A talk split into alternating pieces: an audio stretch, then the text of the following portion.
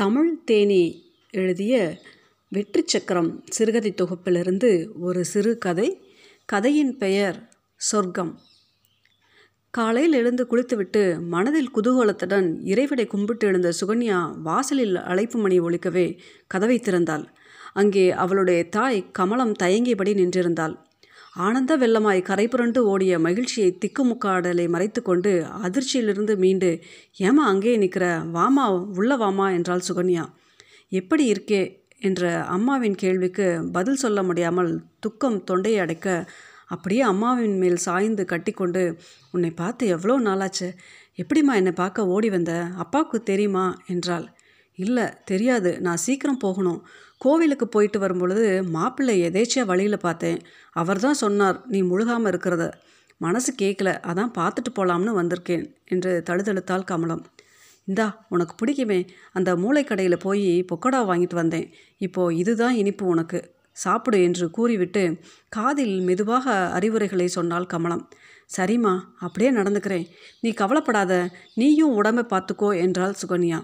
சரி நான் கிளம்புறேன். அப்பா கொஞ்ச நேரம் ஆச்சுன்னா தேடிண்டு வந்துடுவார் என்றபடி கிளம்பி போனால் கமலம். வீட்டில் எல்லாரையும் பகைச்சுண்டு காதல் ஒன்று தான் பெருசுன்னு கார்த்திக்கை பதிவு திருமணம் செய்து கொண்ட நாள் முதலா அப்பா அம்மா வேற சொந்த பந்தமே இல்லாமல் அனைவராலும் புறக்கணிக்கப்பட்ட நிலையில் அதுவும் தாய்மை பேறு அடைந்துள்ள இந்த நிலையில் அம்மா வந்து பார்த்துட்டு போனது மனசுக்கு ரொம்ப ஆறுதலாக இருந்தது. வயிற்றை தடவி குழந்தை ஆணா பெண்ணா என்றும் தெரியாத நிலையில் டேய் உங்கள் பாட்டிடா உன்னை பார்க்கத்தான் வந்தா என்றாள். என்னவோ தெரியலை அவளுக்கு சிரிப்பும் அழுகையும் கலந்து வந்தது. இந்த சிரிப்புக்கும் அழுகைக்கும் நடுவே எத்தனையோ சரித்திரங்கள் இருக்கே. விளையாட்டாய் மாதங்கள் ஓடிற்று. திடீரென்று ஒரு வழி இடுப்பில்.